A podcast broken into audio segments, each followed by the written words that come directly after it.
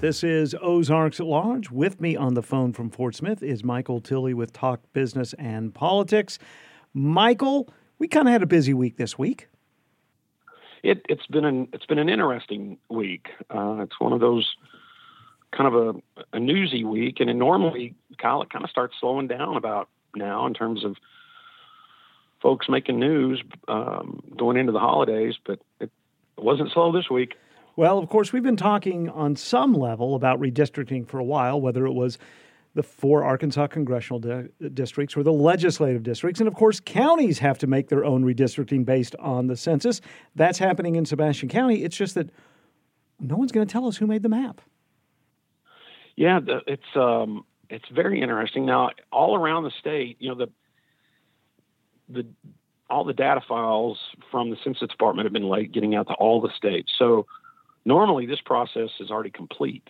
Mm-hmm. Um, the counties and county clerks, and we know city districts and school districts. So we're running up against the deadline. There's a December 1st deadline, which, well, I say there is. There's some there's some debate about that, but that that's a whole other story. But um, yeah, in Sebastian County, we had been um, kind of getting tipped off that there was some um, folks working on drawing up the quorum court map. That's justice of the peace.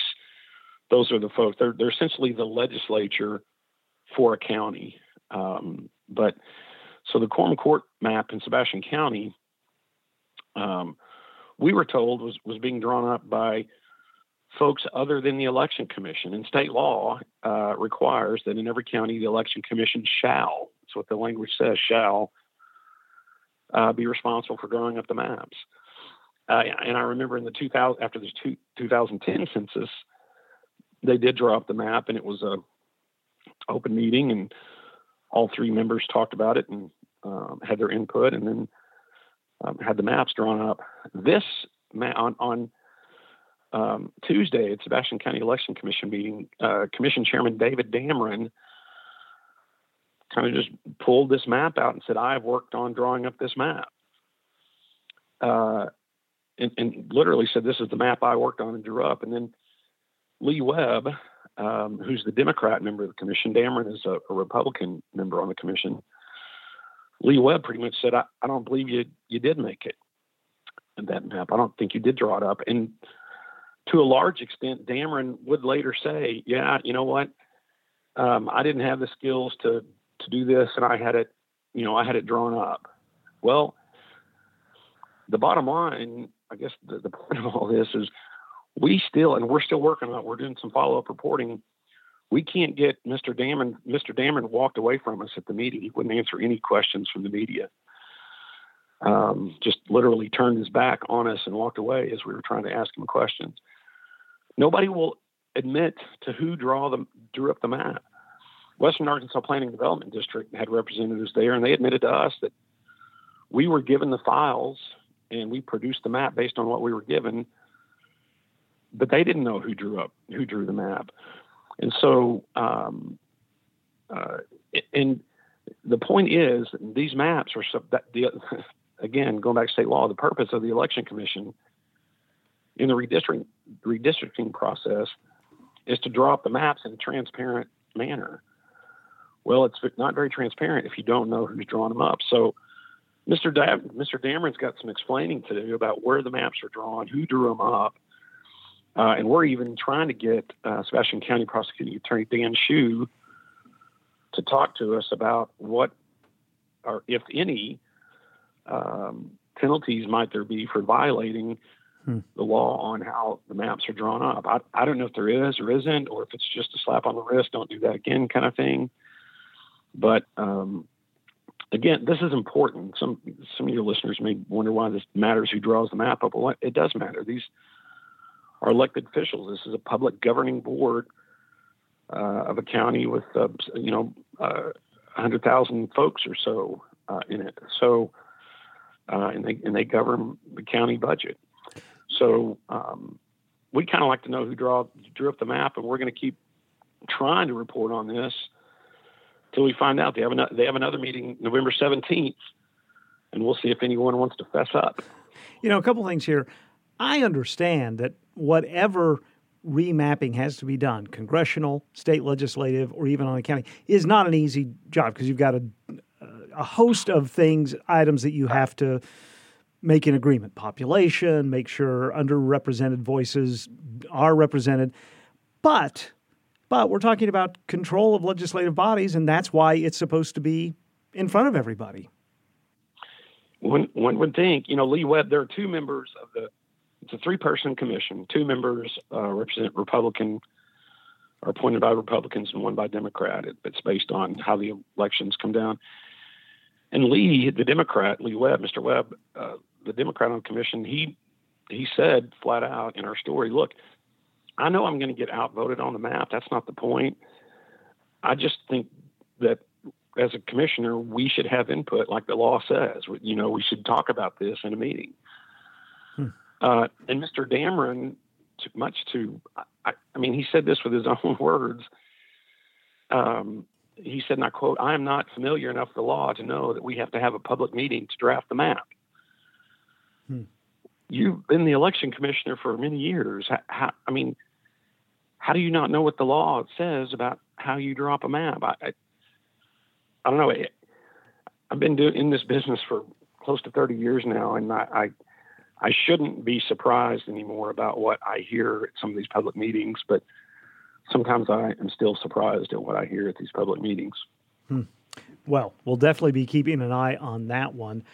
Uh, the U.S. Marshals Museum, we've talked about uh, the museum often and it has been, for various reasons at times, a struggle to raise money to get it fully operational and open. Some good news this week for the museum. Yeah, good news. They um, they report uh, raising just under nine million, eight point seven five million since January first. It was part of a matching. You know, earlier this year they announced that they received a five million dollar matching gift. Um, so they're working to match that. And look, let's hope um, that this does. You know, they they said earlier before they announced they uh, 8.75 million that, that if they could get 8 million of the roughly 12 plus million that they needed to raise, that they could start um, building out the galleries and the exhibits and that kind of thing. You know, the, the, the building is, is complete, but it's a shell. And now they just need to get the exhibits in. And so that's why they need that 8 million or so. So ideally, and, and even uh, some of the one of the officials, and I, and I apologize for drawing a blank on who it was, even said something to the fact that the finish line is in sight. And that's good news, Kyle, because this has been frustrating uh, not only folks in Fort Smith, but for the Marshal Service, folks around the country, because this is a national museum. It's not just a Fort Smith or Arkansas museum. And, you know, it was announced in January 2007. Um, so this is going on, what, 14, maybe 15 years before it opens. I don't think anyone, if you would have asked anyone back in January 2007, this is going to take that long to build, uh, I, I, don't think people would have believed that it would take that long. So hopefully we are, as that one official said, hopefully we, we are nearing the finish line. And speaking of building, there may, may be a new indoor sports facility in Fort Smith's uh, future. First, got to figure out whether it's feasible. Yeah, and, and uh, there's a little thing of an estimated forty million dollar price tag we got to figure out, or somebody's got to figure out how to pay for.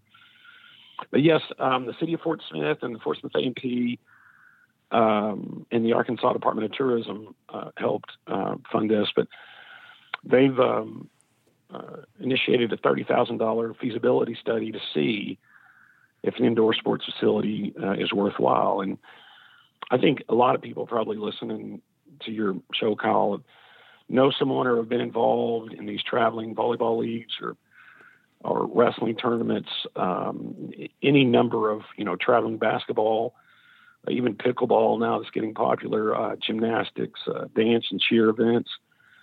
Those things are growing, and I think there's even an appetite now that maybe um, folks can get out again. That there's some uh, belief that you know the, the city or you know community region that has these facilities available uh, may capture that that uh, desire by people to return to normal, whatever normal will look like. So that's what the city's looking at. But again, comes with um, a hefty price tag if it's done correctly. I mean, it'd be not only a large facility, but you'll need food courts, you'll need you know locker rooms. I mean, it's um, some I've and I've been to some of these facilities and they are huge, and you can tell that they are expensive. So it, uh, it'll be interesting to see. You know, often cities or businesses, folks hire consultants to tell them what they want to hear. Um, the gentleman uh, that spoke to the Fort Smith board of directors, Bill Kruger, even said Tuesday, he said, "Look, I'm not here to tell you what you want to hear. I'm going to tell you whether this is really feasible for a city your size." So we'll see. We should know, Kyle. I think maybe by next February, maybe as late as March, uh, the recommendations, and and we'll see. But look, citizens of Fort Smith have, have made it very clear re- in recent history they don't they're not going to support a prepared food tax, for example. So, however it gets paid for, that that'll be um, the feasibility study is the easy part. How you pay for it, that's going to be the hard part. That's right. That's absolutely right. Michael Tilley is with Talk Business and Politics. You can read much more about all the topics we've discussed and much more at talkbusiness.net. Michael, stay warm, and we'll talk again next Friday. Hey, I look forward to it. Thank you, sir.